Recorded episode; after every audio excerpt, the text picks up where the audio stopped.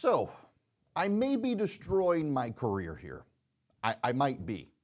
But if Michelle Obama does become the Democratic nominee for president, you can stop listening to me. I, I, I don't think it's going to happen uh, for a lot of reasons, including the number of Democrats who really believe Joe Biden was going to be a one-term president and behind the scenes are deeply resentful of him and also resentful of Obama for paving the way for Trump. They they wouldn't stand for Michelle Obama, but it's it's neither here nor there. You should understand there are people online on podcasts, online prognosticators, pundits, uh, Telegram groups, uh, and the like who are pushing the idea and seeding it into people's minds that Michelle Obama, the Democrats are going to pull a bait and switch and make her the Democratic nominee. If if that's the case, I don't believe it is. You can stop listening to me, but please, please, for the love of God, do me a favor. If she's not the nominee come November, please remember who told you she was going to be the nominee and unfollow them on social media, delete their podcasts, stop listening to them. This gets me to the Taylor Swift, Travis Kelce thing.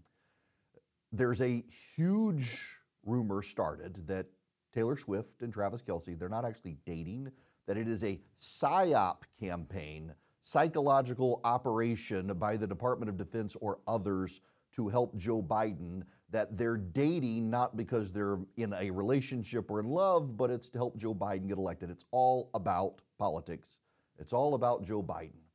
If you do believe this, you are the definition of a dumbass. I just need you to know that. And I'm sorry if that offends some of you with me saying that so bluntly, but you really are if you believe this. But here's the thing. Most of the people online selling you this bill of goods, and it is a hyper online affair, they don't actually believe it. They're hoping you do. Like the guys, it's not a coincidence, some of the loudest voices about this conspiracy theory were the people in the QAnon Pizzagate conspiracy. They didn't actually believe it, but they hoped that some people would. And in fact, some people did and showed up and tried to, to shoot up the place because of the conspiracy theory. They don't care about the fallout. They care about themselves and their power. It's a nihilism that's happening on the right. They don't care about the, the ends. They don't really even care about the means. They care about the giggles and the clout. They care about you talking about what they started. They care about getting into your mind and getting you to believe something. It's all about power for them in the same way critical theory is about power for the left. Now, what's going on here? It's not a coincidence. Many of these are young men on the right who are social media influencers, and they claim to be some sort of consultant to get people on social media. So what happens is they talk about this stuff, and other people then begin to talk about it and link at showing, look at this idiot who believes this stuff. They don't care that they're being called an idiot. What they care about is you're linking back to them. Notice I'm not doing that. You're mentioning their name. Notice I'm not doing that.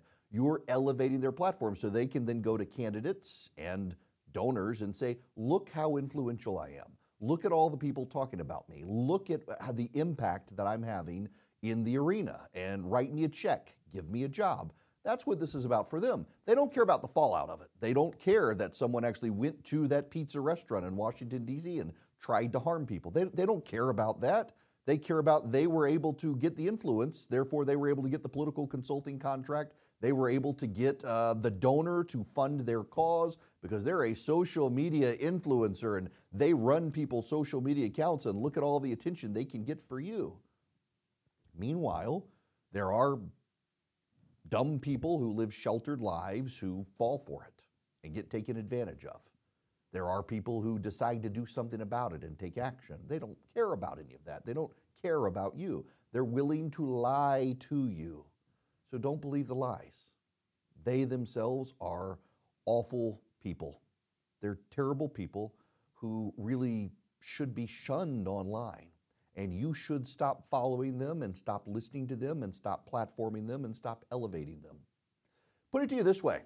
Taylor Swift is, now that Queen Elizabeth the Second is dead, the most popular woman on the planet. She's popular among Republicans. She's popular among Democrats. She's popular among everyone. The N F L is the most watched thing on television. And the Kansas City Chiefs games, some of the most watched N F L games, because Taylor Swift and Travis Kelce are in a relationship.